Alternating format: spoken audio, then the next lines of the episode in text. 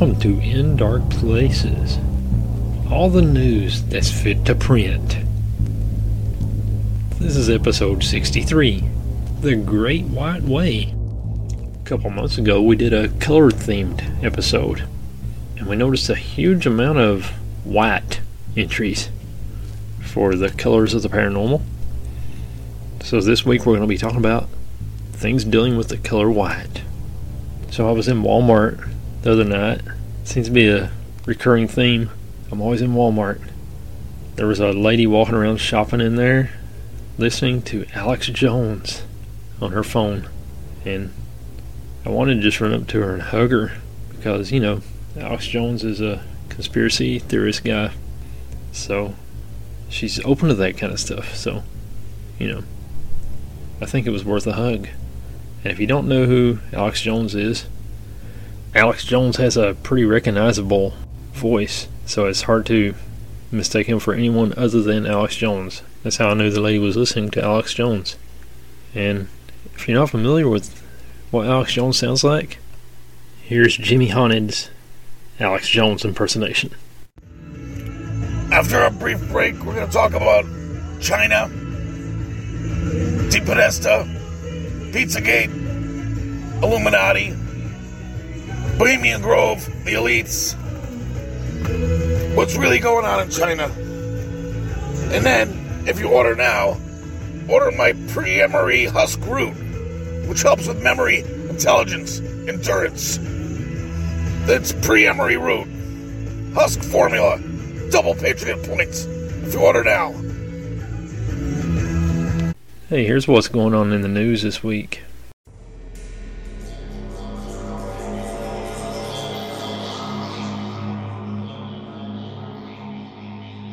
Newly upgraded Large Hadron Collider could solve mystery of dark matter. After a three-year hiatus, wink wink, the Ionic Atom Smasher is preparing to begin a new era of scientific discoveries. Having previously confirmed the existence of the elusive Higgs boson particle, the Large Hadron Collider, which is situated near Geneva in Switzerland, is gearing up for its third run, having been upgraded and improved during a lengthy maintenance period spanning three years. They were trying to figure out how to shut the portal that they opened. In the very near future, scientists at the facility will be turning on the world's largest atom smasher in the hope of bringing about a host of exciting new discoveries. The team will be particularly keen to find evidence of dark matter a mysterious form of matter which, despite making up a large percentage of the mass of the universe, has never been directly observed. The collider has been significantly upgraded since it last fired up, and there are plans to conduct experiments for three years before it will be shut down for yet another set of upgrades. We are going to increase the number of collisions drastically, and therefore the probability of new discoveries also, said Control Room Operations Head Rende Steerenberg. He added, however, that turning on the collider after the upgrade will be a tense exercise. It's not flipping a button, he told Reuters. This comes with a certain sense of tension, nervousness. It will be very interesting indeed to see what, if anything, the collider discovers over the coming months see how many more demons they can unleash on the world.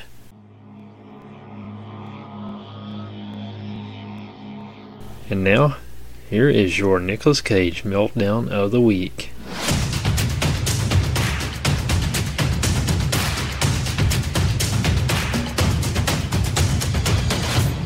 Do you sing? No, uh, not really. Well, maybe. On my own. In the bar. Well, have a drink. Be happy. But just remember, if you ever express admiration for Wagner, you will be shot. Without trial and without leave of appeal.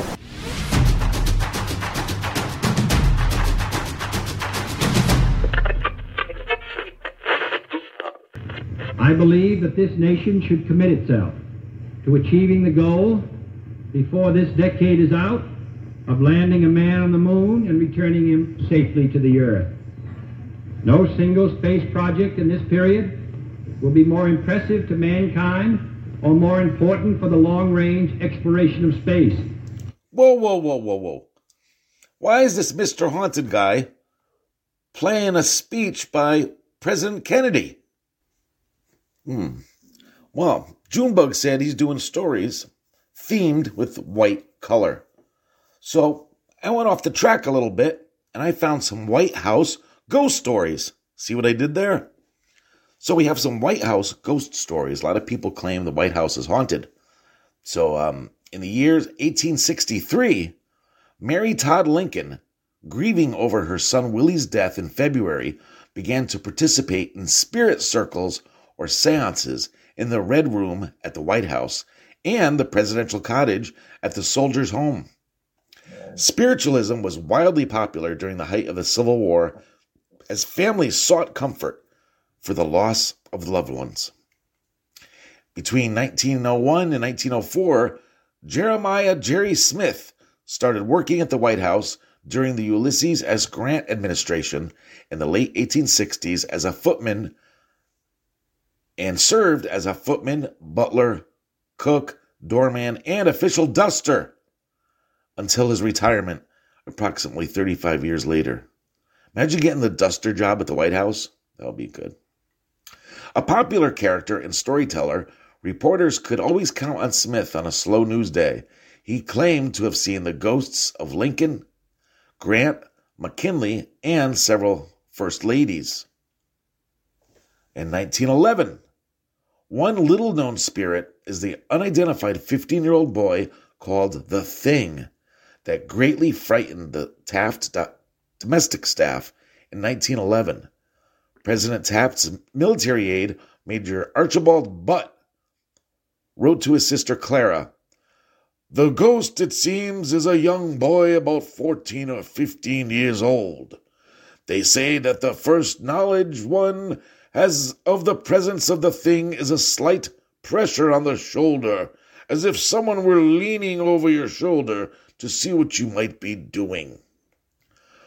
President Taft ordered Butt to tell the White House staff that the first member to repeat stories about the thing would be fired.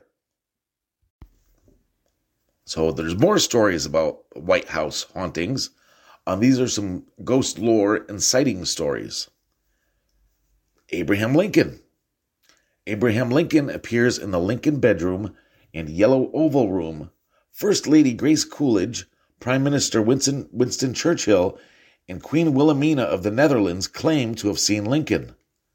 Little Willie Lincoln. Willie Lincoln, who died in the White House, has been seen in the White House by staff members of the Grant administration in the 1870s. Andrew Jackson. Andrew Jackson supposedly lying in his bed in the Queen's bedroom, the Rose Room, lets out a guttural laugh that has been heard in the White House since the 1860s. Mary Todd Lincoln claims to have heard Jackson stomping and swearing. Thomas Jefferson. It's claimed that Thomas Jefferson still plays his violin in the Yellow Oval Room. Uh, it's said that Dolley Madison protects the Rose Garden. John Tyler haunts the Blue Room, proposing to Julia Gardiner, his second wife. William Henry Harrison haunts the attic. He was the first president to die in the White House. Abigail Adams hung laundry in the East Room, and contemporary staff can smell wet laundry and the scent of lavender. An unnamed British soldier who perished during the War of 1812 roams the White House grounds holding a torch. And David Burns own the land on which the White House now stands, he can be seen or heard in the Yellow Oval Room. And lastly, Anna Surratt bangs on the doors of the White House, pleading to see President Andrew Johnson. She was there to beg for a pardon for her mother, Lincoln assassination conspirator Mary Surratt. And here we'll hear the end of um, Kennedy's speech about space. So these are White House stories. See how I got that in there? Thank you. And none will be so difficult or expensive to accomplish. We propose to accelerate the development of the appropriate lunar spacecraft. We propose to develop alternate liquid and solid fuel boosters, much larger than any now being developed, until certain which is superior. We propose additional funds for other engine development and for unmanned exploration, explorations which are particularly important for one purpose which this nation will never overlook, the survival of the man who first makes this daring flight.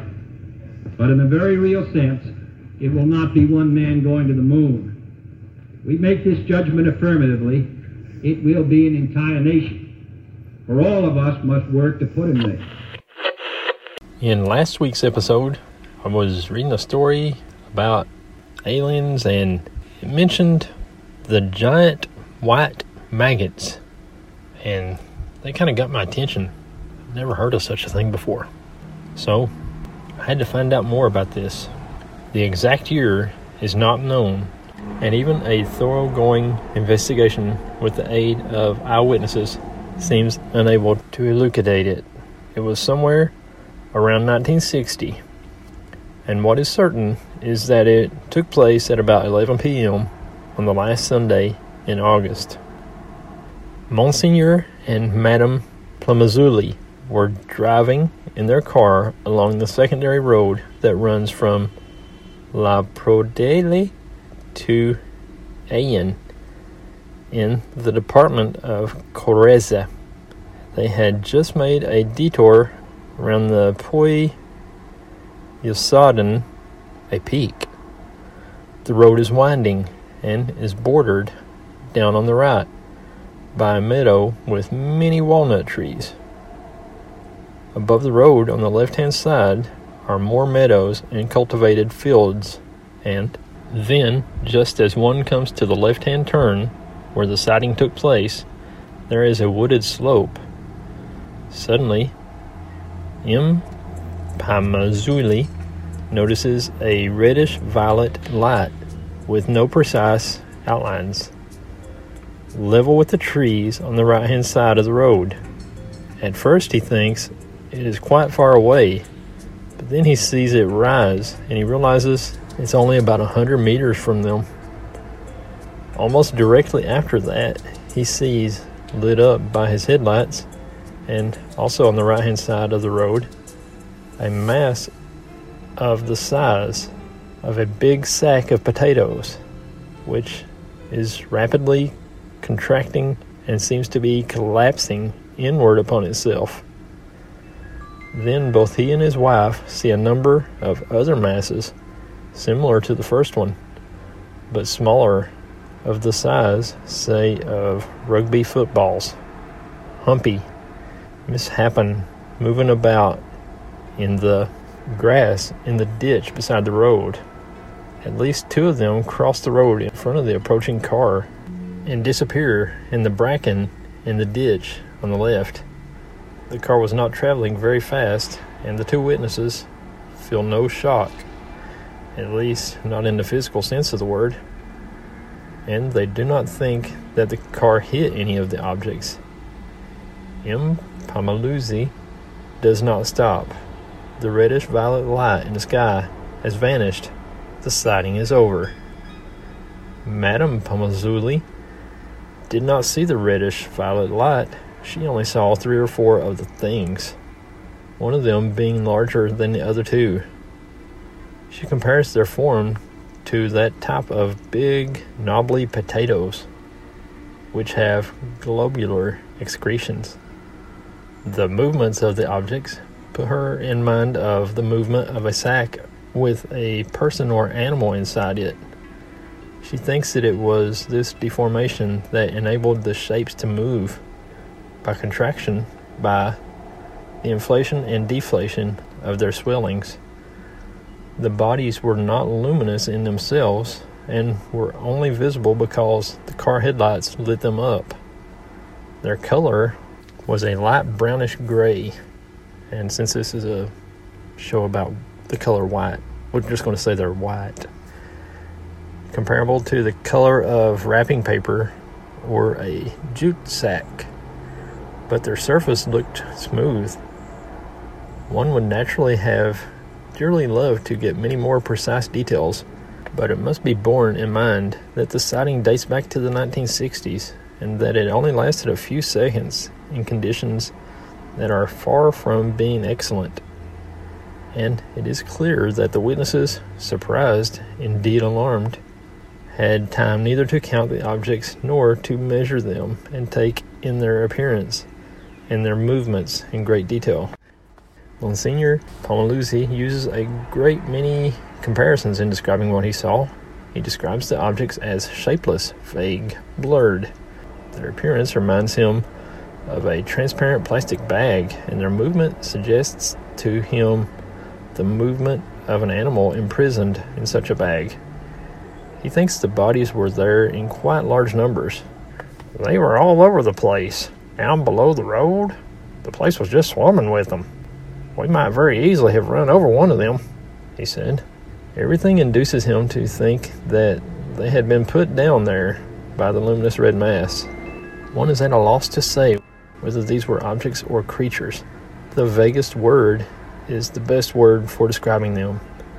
In any case, it may be noted that these bodies, including the biggest bag, out of which the others may perhaps have come, had a few instances in which they were in any fashion capable of observing their surroundings to perceive the arrival of the car.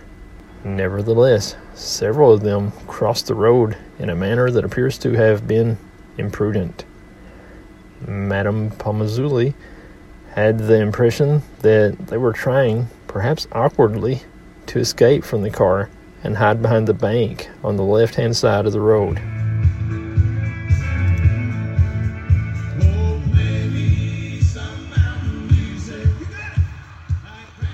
Now, this next creature we're going to hear about, it is the actual correct pronunciation of this creature. It's called the Alabama White Thang. T H A N G. It's a Bigfoot like creature that haunts Birmingham and central Alabama. Magic City Weekend wrote an article on the hairy white creature. It states reports started in the early 1900s. At first, eyewitnesses' accounts describing the elusive Sasquatch like creature widely varied. It was a dog, it was a wolf, or it was a ghost. The physical descriptions also differed depending on the witness, but one crucial element always remained the same. The monster had white hair and had an eerie scream. A scream similar to the sound of a woman would make if she was screaming. Screams that are still heard to this day on a regular basis. In the 1940s, another witness saw the monster they described it as being between a husky dog or a shaggy lion with a tail like a big bush of hair. It has been reported that the hairy beast can walk upright or on all fours. This bushy monster has even been known to climb trees, watching unwary victims walk underneath them. These witnesses never say if the creepy monster ever leaped on them from the branches or stayed hidden. It seems to enjoy scaring the unsuspecting passerby because it hasn't attacked anyone, which is always good. What sends shivers of fear up a person's spine is the shriek. It sounds as if a woman is screaming or a baby crying. If one heard something like that, they would want to investigate, especially if it sounded like a baby crying.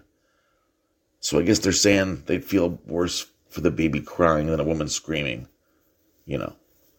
Other, others swear that it screams in the face as it looms almost seven feet above them. These accounts are fascinating as they don't go in depth as to how the witnesses got to be on the ground in the first place. The legendary Alabama White Thang lurks in a substantial wooded area, an area that surrounds Morgan, Etowah, and Jefferson counties. The sightings in Etowah County are from three different locations Happy Hollow, Walnut Grove, and Moody's Chape. I don't know how to say that. Reports in these locations form a rough triangle and include a wildlife refuge. The wildlife refuge is comprised of 35,000 acres of vast unexplored territory. It is situated along the Tennessee River near Decatur, Alabama. Not surprising, there have been reports of the white creature there as well. Past sighting of Bigfoots in unexplored sections of land throughout the United States have been reported. The refuge's 35,000 acres is a lot of land that could easily hide a Bigfoot. Some experts say that the Alabama white thing is an albino version of Bigfoot. Others from Huntsville, Alabama say something a little different. In Huntsville, the humanoid myth lives in caves or drainage ditches in Jones Valley. Jones Valley follows Governor's Drive and is on Monte Santo Mountain. This version of the cryptid has no eyes or ears, and like the Etowah County witnesses, it is white. Some have even said it glows in the dark. This description fits another urban myth, um, but it doesn't fit most of the reports saying the monster resembles a Bigfoot. There have been numerous sightings of a humanoid Bigfoot like creature from other states. Washington, Colorado, and Arizona have all had Bigfoot sightings. In those sightings, he has brown hair, black hair, or even reddish brown hair. In Alabama, he has white hair, but the Alabama white thing does match Bigfoot's physical description.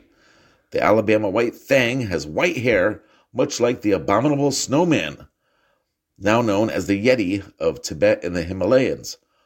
The Yeti could be the cousin of the Alabama White Thing, which raises the question is the Alabama White Thing a distant offshoot of the Yeti? If so, it could be two branches of the same family root, one shoot migrating to the Himalayas while the other shoot settled in Alabama. The mystery of the elusive hairy humanoid hasn't diminished over time either. There are many reports of explorers searching for the elusive Bigfoot. Josh Gates of Destination Unknown went searching for the elusive Yeti. He actually discovered footprints of an unknown humanoid. Is it the Yeti? Well, you will have to watch the episode and decide. The Alabama White Thing is still an ongoing investigation in Alabama, too. It continues to fascinate people so much that a, that a gentleman named Jim Smith founded the Alabama Bigfoot Society. The Alabama Bigfoot Society is a website filled with a lot of information about their Bigfoot. Sightings are reported from around various parts of Alabama for you to track. You can also purchase Alabama Bigfoot souvenirs like ball caps and t shirts. If you want a more interactive way to learn about this creature, you can go to the Alabama White Thang Facebook page. Make sure to spell it T H A N G Thanks to a team of researchers, if you think you might have seen this creepy guy, you now have a way to meet other like minded people. You can re- uh, exchange ideas and beliefs about the Alabama White Thing with others like you. Just don't go too far into the woods at night. The Alabama White Thing might still be lurking.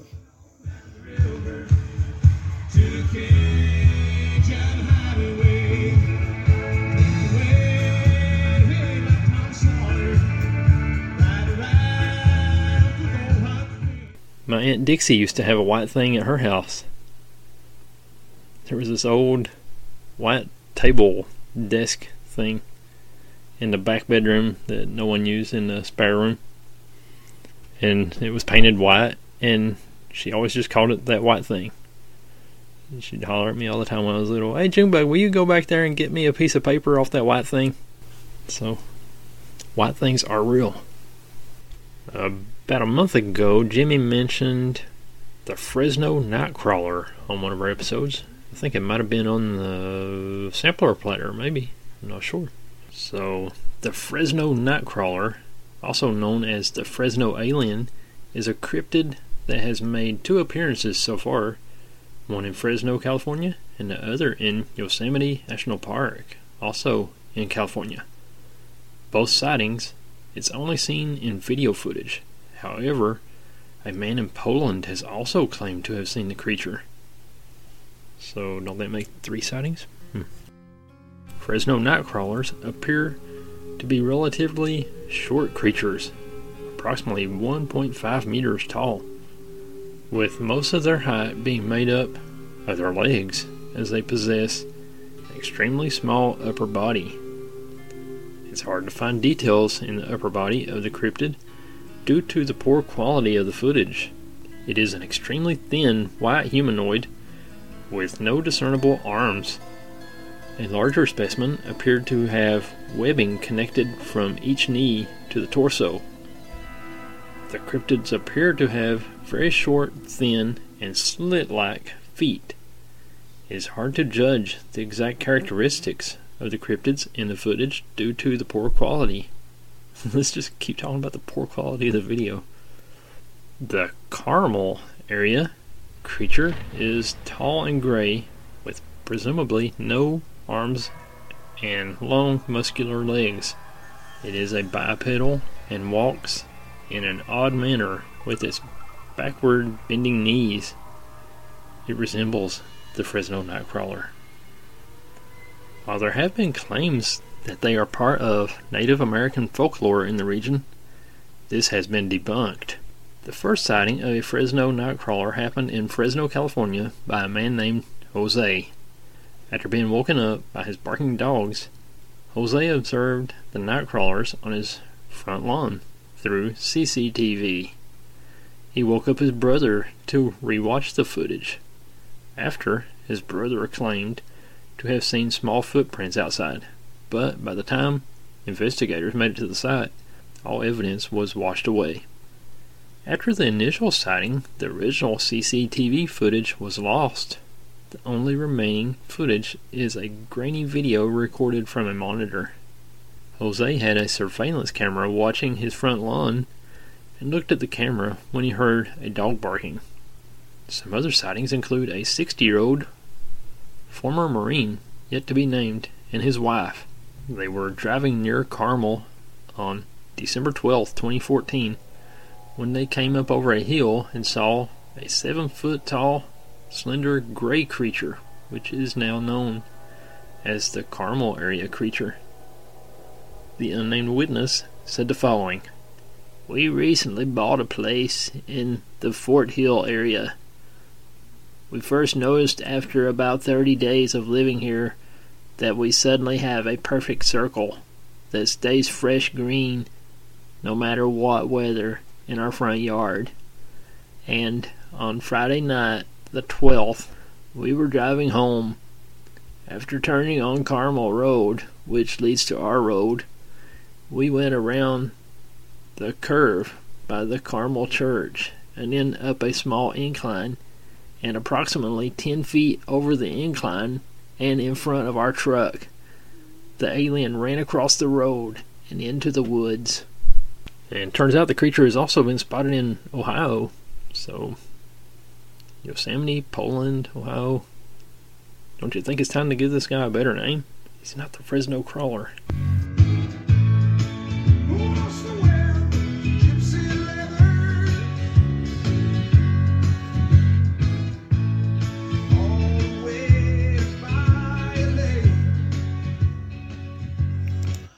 Wow. So this story comes to us from San Francisco. This is called The White Lady of Stow Lake. One of the oldest documented hauntings in San Francisco, the story goes like this.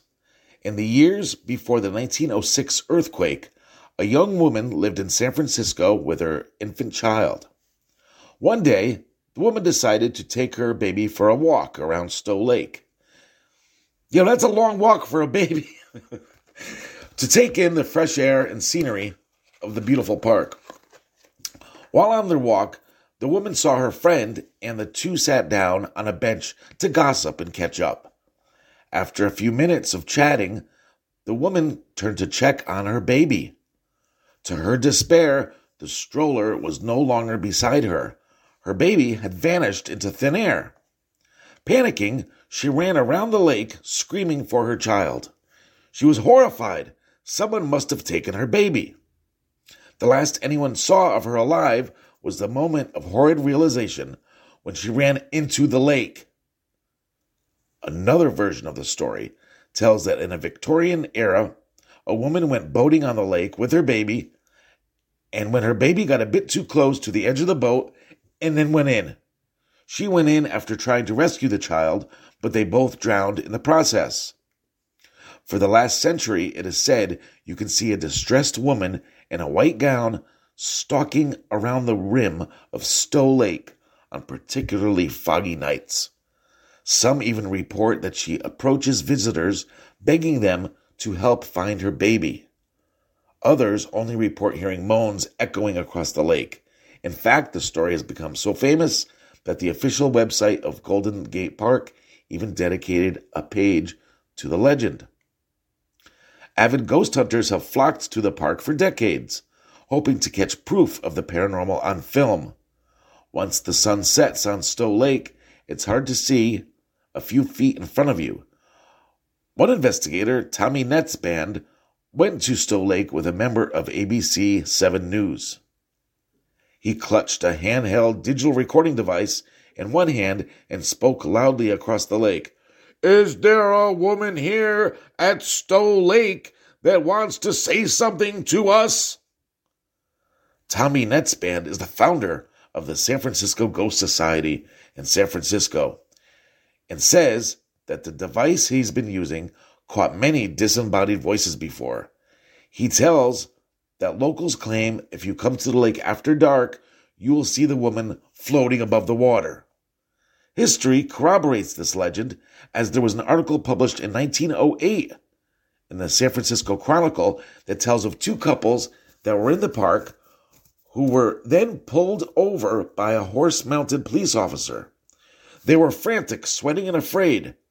When the officer finally got them to calm down, they had claimed to have seen the woman of Stow Lake, described as a woman floating out of the water in a long white dress, long hair with a bluish glow surrounding her entire body. Local legend says that if you drive your car into the park near the lake, it will stall. Another story goes that if you say, Woman of Stow Lake, I have your baby, three times, she will appear to you. These don't seem to be much more than urban legends, but the haunting of the lake is real to most. Netzband believes that the woman of Stow Lake is not, in fact, an intelligent, spiritual haunting, but a residual one. A residual haunting is basically an energetic imprint left behind from some sort of tragic or traumatic event replaying over and over throughout history. So that's the story of the White Lady of Stow Lake.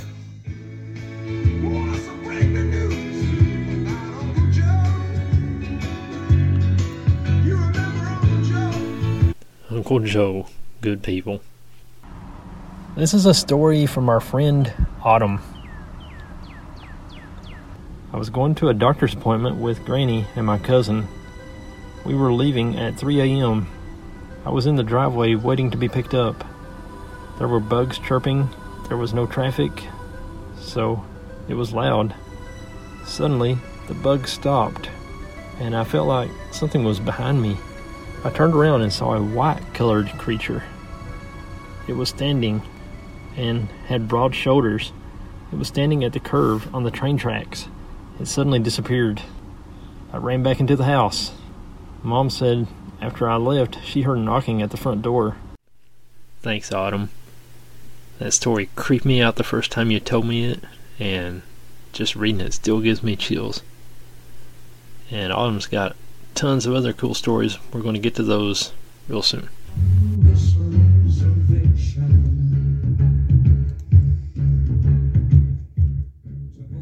In Cherokee lore, the sudden appearance of a white wolf heralds a magic premature death. Over time, the white wolf became a white dog in Appalachian lore. The dog is large and powerful in build, a handsome creature despite hair that is somewhat matted and unkempt. The dog shows up in roads, follows people home, and sits at a distance from dwellings as though waiting for someone. The white wolf does indeed wait not for a friend or a lost owner, but for death. It's also seen by the person who is about to die and sometimes by others who are close to this person. The dog is invisible to others. Once the white dog appears, the person is marked for death and dr- dies tragically within a few days or two weeks.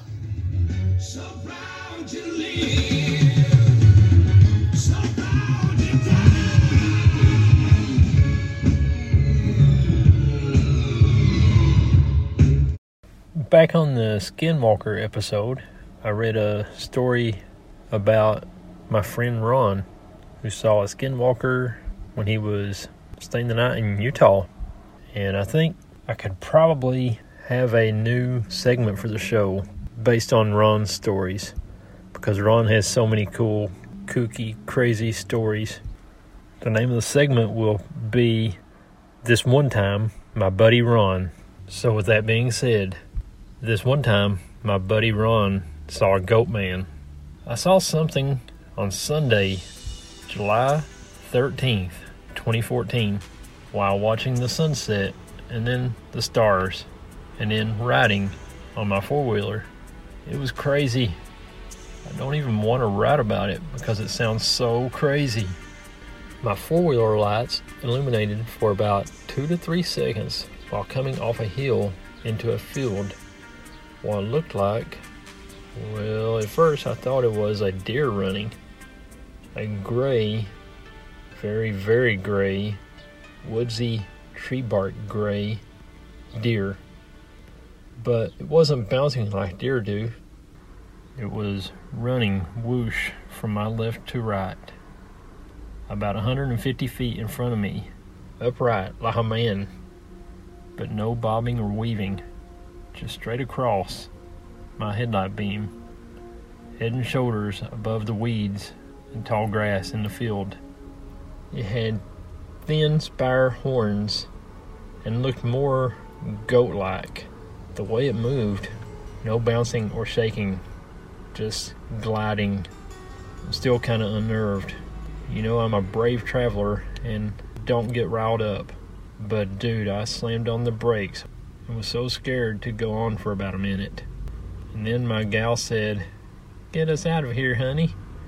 So I roared out while both of us kept looking back as well as around for miles.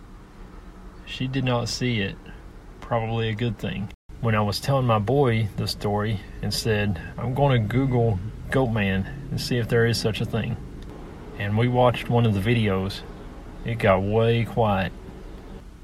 I realized that what I saw was a goat man. Very spooky.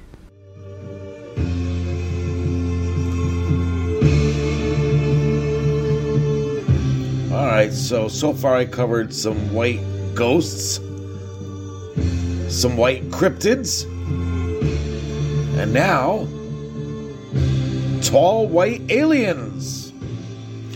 The name tall white aliens has been attributed to these creatures as they resemble a gray alien, only much taller than a common gray alien. The tall white aliens possibly use genetic manipulations to arrive at their current appearance. The description Tall white aliens are said to be between 6 and 7 feet tall, with even taller ones up to 7.5 feet tall. Their tall, slender bodies have a pale chalk white color. These extraterrestrials are said to thrive in arid, dry atmospheres. Tall whites have very large eyes that are blue at childhood but turn pink as the aliens age. While tall whites are said to be physically weak from numerous genetic manipulations to their genus, their lanky limbs can propel them faster than a human runner. So here's a sighting. Charles Hall, a nucle- nuclear physicist, ex military, American weather specialist, and author, um, is touring Australia with his claims that the United States military has been in contact with an alien species for years. He says the aliens would dress as humans and visit Las Vegas. In 1964, when I was a weather observer at Nellis Air Force Base in Nevada, I witnessed interactions between the military and a group of mysterious, tall, white, human like extraterrestrials. The Vietnam veteran said from his home in Albuquerque. Their crafts are capable of traveling faster than speed, the speed of light, because Einstein was wrong about relativity. Mr. Hall said no cameras were allowed at the site, which has since been wiped off the map. When he arrived, a colleague had wanted to lock them in the weather station and not go to the other end of the building because that's where he had encountered them. There was a group of five two men and three women, and they had come to go to the bathroom. When you encounter the tall whites, it's such a shock. You are not sure if you're looking at a ghost or an angel or if you're dreaming, he said. Mr. Hall said he had contact with three types of aliens the tall whites, the Greys, and the Norwegians, who have 24 teeth and who look like humans and speak English. He claims that the experiences were real and the U.S. Air Force were indeed hosting extraterrestrials they had reached agreements with during the 1950s, if not earlier. They were principally involved in technology transfers with the U.S. military. He said U.S. officials had kept it quiet because people weren't emotionally ready to accept alien life forms. The tall whites are humanoid in appearance. The first UFO researcher to seriously investigate the Charles Hall story is Paula Harris, who interviewed him on July 2003. those that's the story of the tall whites. You said no strings could secure you at the station.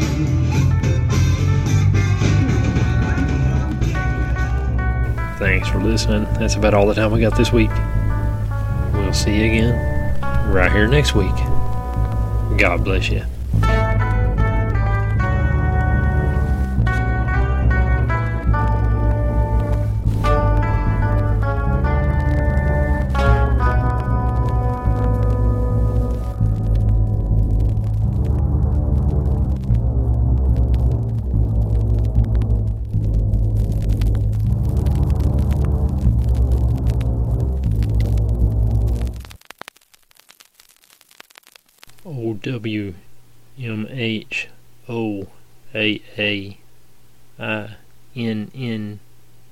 U Y A A 4 plus O K L V slash E 9 7 9 1 4 4 4 3 A U I D 9 6 P 0 a six Q P P D three J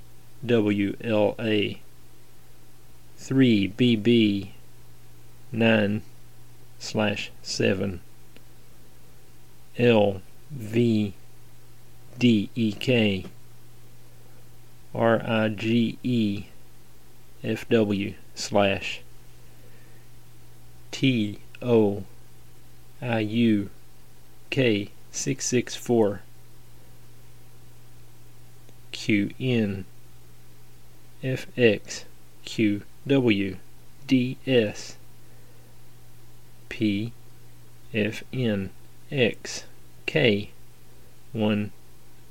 slash